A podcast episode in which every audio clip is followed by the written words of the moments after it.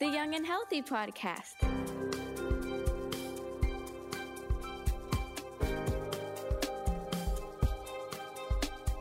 You're listening to the Cincinnati Children's Young and Healthy Podcast. Welcome to the Cincinnati Children's Young and Healthy Podcast. This is season two, episode seven, and I'm your host, Michael English. Today, we're going to be talking about alternative milks. That's right, milk that does not come from a cow. And to help us learn more about alternative milks, we have Megan McNeil and Allison Casson. Why don't you two tell our listeners a little bit about what you do here at Cincinnati Children's? Thank you, Michael. We are registered dietitians. We work within the Division of Nutrition Therapy here at the hospital. Um, Megan and I work in outpatient clinics. We talk with families who have kids with milk allergy um, and really all food allergies. Um, so we give them counseling on how to avoid the foods they are allergic to, but also how to find adequate nutritional replacements to help with their growth and development and also quality of life. So important to maintain. All right. So thank you. And I mean, any parent knows that milk is important. I have kids, and my pediatrician said, make sure your kid drinks milk. I never bothered to ask why. So why don't you tell our listeners, uh, Megan, why don't you go? Tell us why is milk important for kids? Sure. Um, so in healthcare, we always start by thinking about the guidelines, and we kind of um, adjust as needed for different kids' needs.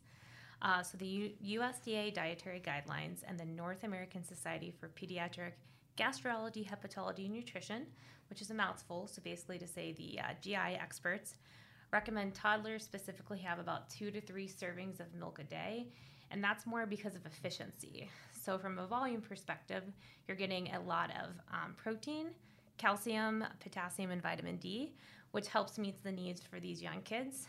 Um, and that's kind of where I'm going to start with that. okay. All right. Fair enough. So, uh, clearly, very important. Um, kids need it. Yeah. But sometimes a kid may come in, and as it turns out, they can't drink milk for one reason or another. Um, then what do you do? How do you replace all those nutrients? Um, obviously, there's supplements, but people like their milk. And this is where alternative milks come in. Sure. So again, it will go back to its individualized and kind of um, based on what and certain kids will need. Um, but there are opportunities to replace milk with plant based milks. Um, for a toddler, we would recommend um, soy milk specifically as a good substitute if you're not able to have milk, whether if you have a milk allergy or you are lactose intolerant. Um, because soy milk is the most nutritionally similar to milk, cow's milk, although it's not the same. But from a protein standpoint, um, it's going to be similar.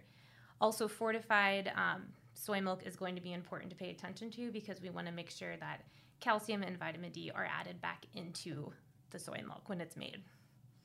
Okay, so there's like just soy milk and then there's fortified soy milk. Am I understanding that correctly? You are correct. So with plant-based milks, they're not all made the same, which is why they get tricky. Um, so you could have soy milk that isn't fortified that wouldn't have that calcium and vitamin D, which again, toddlers specifically are what we're focusing on, but it does help for other kids that are older as well as adults who need calcium. Um, so that fortification piece, if we're getting our calcium and vitamin D from that, is important to pay attention to. Right. So, if a parent, let's say you tell them, "Hey, if you can't give your kid cow's milk," which I'm, it sounds like that's the preferred route to go. Am I? Is that correct? It is. You know, we don't work for the United Dairy Farmers Association or anything, but we do, as dietitians, pediatric dietitians, like to use cow's milk. Um, it's kind of an ideal beverage for young children. Um, as Megan said, it's a great source of fat and protein and then some trace nutrients. Um, you know, it's really important when we talk in pediatrics, and we talk about this in every area of pediatrics, kids are not little adults. Uh, they have really high calorie and nutrient needs.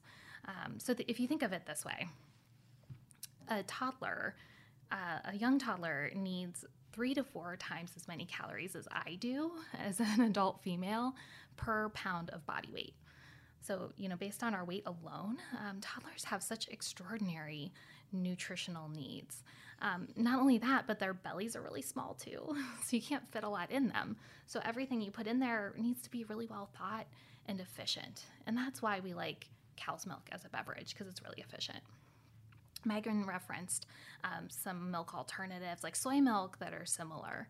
Um, so that's good to use, um, but there are you know reasons that we like cow's milk as the alternative Okay, so barring uh, or being as able to, the as the standard rather. as the standard. Okay, so barring being able to drink cow's milk, you have soy milk, and you want it to be fortified to sort of, I guess, add in the things that it's missing as a result of not being cow's milk. Correct?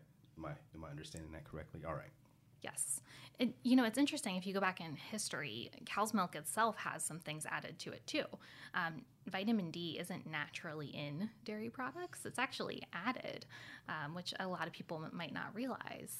You know, a lot a long time ago, we saw lots of vitamin D deficiency, and as kind of a public health initiative, vitamin D was added to cow's milk.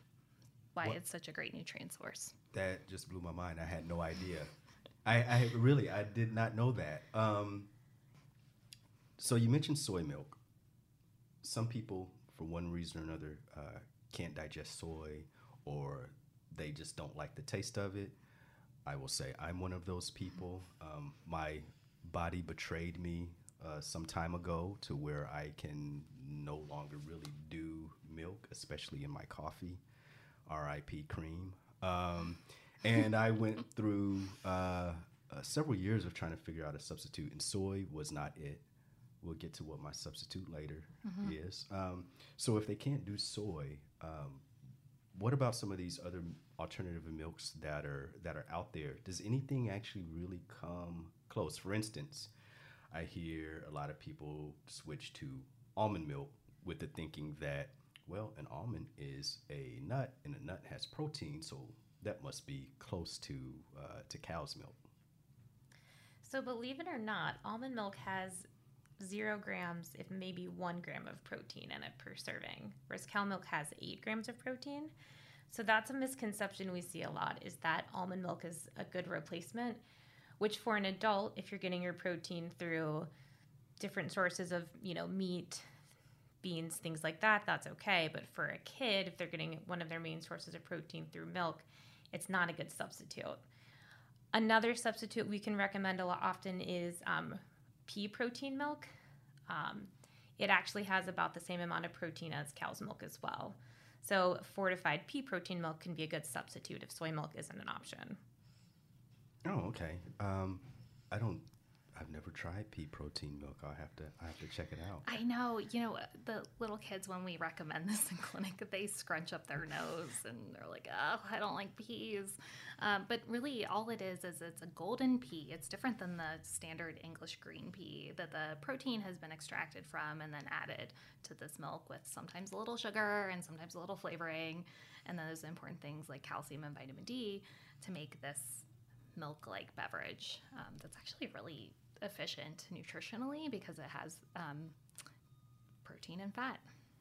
So, you know, you, you brought up a really good point. You you know, if you're going to be taking this milk out, you have to have an accept, acceptable substitute for the kids. You know, uh, because kid may hear, he, we're going to give you some milk made from peas, and they're like, I don't really want green liquid on my cereal. so we, you know, when it's when we're talking about um, things outside of a nutritional perspective, when it comes to just what milk does for your for the happiness it brings to your to your daily meals Ice cream. ice cream yeah so uh, ice cream cereal coffee um, kids probably shouldn't drink coffee this is a personal experience um, I can tell. um, so when it comes to that, uh, uh, like how how different are these alternative milks, at least from basic usage? Is this just really about hey, just get your vitamins in. Does is it does it become that, or are there things that are actually pretty close to consistency in usage of cow's milk? So I, I think the point you're making brings up a really good argument about what type of milk to use, right?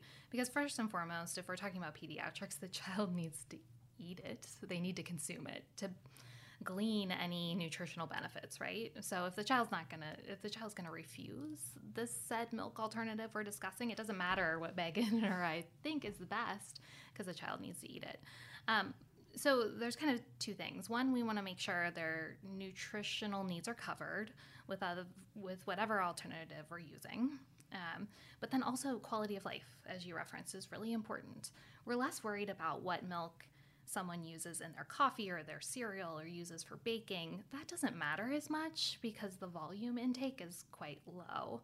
But if we are talking about a primary beverage for a child to drink, again, remember these small children have small bellies, um, so we don't want to put eight ounces of 60 calorie, one gram protein almond milk in that little belly. We want to put something more nutrient dense. And sometimes that's a hypoallergenic formula that's milk free um, that has, say, 250 calories in eight ounces and then eight grams of protein and lots of vitamins and minerals. Sometimes that's a better option.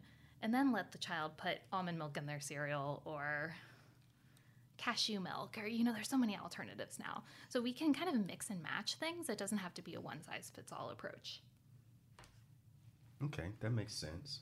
Um, and I, I guess you know I know a few people that have a virtual cornucopia of milks in their refrigerator, and it's probably for that reason, right? They're using it for for a lot of different things. Does that requirement change uh, with age? Like you know, you've mentioned toddlers, but you know, let's say like a teenager, maybe playing sports or that sort of thing, where maybe nutritional needs, particularly protein, is a little bit different. Um, does that milk requirement change at all? So it's going to be individual and it's going to be looking at that person's diet and seeing what they're eating. So, from a protein standpoint, if a 16 year old boy is doing a good job of getting in eggs, meat, you know, different things like that, we're less worried about his source of protein coming from milk because he's gotten it through those other means. Um, and in terms of calcium, if he's eating cheese and yogurt, we don't have to worry about the calcium needs being met through milk. Also, if he doesn't like yogurt or cheese, um, we could recommend a calcium supplement, which is something we do often because that is efficient. Is is that the thing that you see missing uh, most often from these alternative milks? Is it like the calcium and protein, or That's a. I'm really glad you brought that up because that's something that Megan and I talk about a lot. Um, there's an assumption with um, uh, someone who has a milk allergy that they need more calcium. If you're avoiding milk, you must be calcium deficient. That's what some of what a lot of people assume, right? And it makes sense. But if you're using a lot of these milk alternatives that are often highly enriched with calcium and really designed for adults and not designed for little kids, some of these little kids, if they're using a few servings of the milk alternatives daily, they can get too much calcium, which is really interesting. Um, and then if you have maybe a well meaning pediatrician recommend that their milk allergic patient take a calcium supplement, assuming that they are calcium deficient, uh, that child might be getting a lot of calcium from their milk alternative, a lot of calcium from an additional calcium supplement recommended by another healthcare professional. Um, we, we can see that calcium add up. so when when a parent goes into a grocery store and they say, "Okay, I, I need to figure out what type of milk I'm going to get," um, what should they be looking for on a label? Because it sounds like calcium's not an issue. um, but what about some of the other things, uh, like you said at the beginning, Megan, that milk has in it? You know, how do how do parents sort of figure out the best option for their kid um, beyond you know your recommendation of soy? And even then, I'm guessing that may vary from brand to brand as far as quality. Yeah, so it's going to depend on the kid's age, what they're eating, you know, every day. Um, and that's kind of where getting to work with healthcare professional healthcare professionals or specifically dietitians can make this a little bit easier of a choice. Um, but in general, things to look for would be protein, um, considering calcium, but also making sure that they're getting they're not getting too much calcium because younger kids actually can have too much calcium from those fortified milks. So it's something to take into consideration. Um, Allison, do you have anything? Another important con- thing to consider when choosing an alternative milk is the sugar content. Um, some of these, to make them taste delicious, have a lot of added sugar. Um, this uh, new, there's a new uh, campaign in the U.S. Uh, Healthy Drinks, Healthy Kids, that recommend um, children should consume water, milk, and avoid added sugars um, like things like juice and soda. Um, so, in their recommendations, part of the added sugars um, come from um, milk alternatives. Um, so, we would recommend choosing a milk alternative with as little sugar as possible. Okay, and that makes sense, and that seems like something that most parents would be able to look at pretty easily on the label. You see the number of grams there. Um, are there any sort of benchmarks for some of the other stuff? Like you mentioned calcium a few times. Is there a benchmark where you say, "Hey, listen, that's too much calcium for your kid"? You know, you look at some of these brands of milk alternatives that says 45% more calcium than cow's milk, and that's great if you're using it like one serving a day in a smoothie or putting a little in your coffee. It's a nice boost, especially for older kids and adults. For little kids, you know, we're talking about the toddlers, um, their calcium needs aren't very high. Their calcium needs can be met with one serving of some of those milk alternatives. So we recommend more um, a volume recommendation. So if you have a young child who's drinking milk, we keep, like to keep it to 12 to 24 ounces a day um, for those milk alternatives. One, to limit overconsumption of calcium, but two, we don't want to fill up their little belly again with a not very nutrient dense product. Oh yeah, sure. That I mean that makes sense.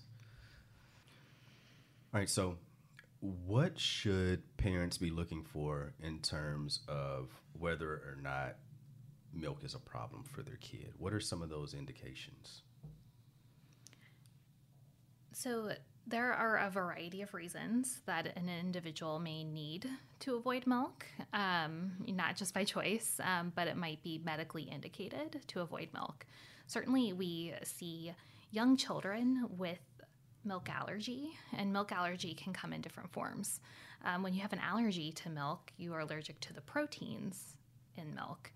Um, allergies um, could include IgE mediated allergy. Those are more anaphylactic type allergies, or you know, can present in milder forms, but with hives, um, or maybe immediate vomiting in young children um, or infants who have that allergy.